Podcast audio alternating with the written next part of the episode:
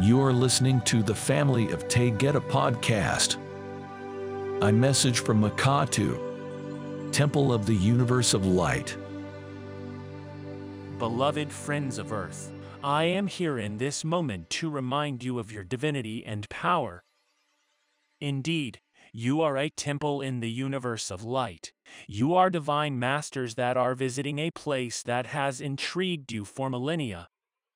Here you stand at the precipice of eternity, clothed in flesh in a magnificent disguise planned by your higher self for a moment in timelessness.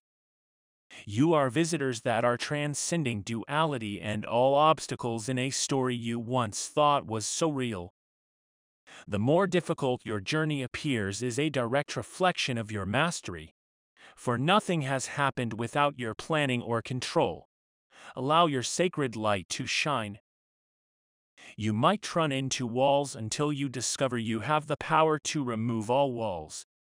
Indeed, your awareness is to the momentary event and you see nothing else.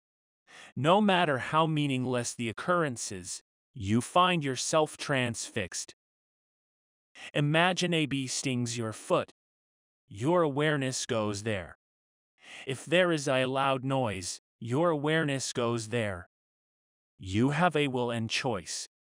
This is how you arrived on Earth. Your will is powered by light, as chaos erupts or distractions of any kind come before you, use your will to transcend to peace. Change the focus to the inner world of your soul.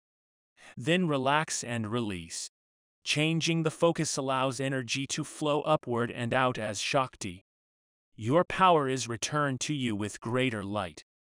Indeed, become calm and still by returning to the awareness of your breath. Breathe deeply now.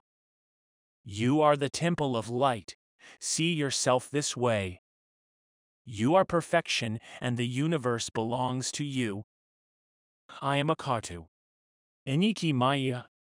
I love you so.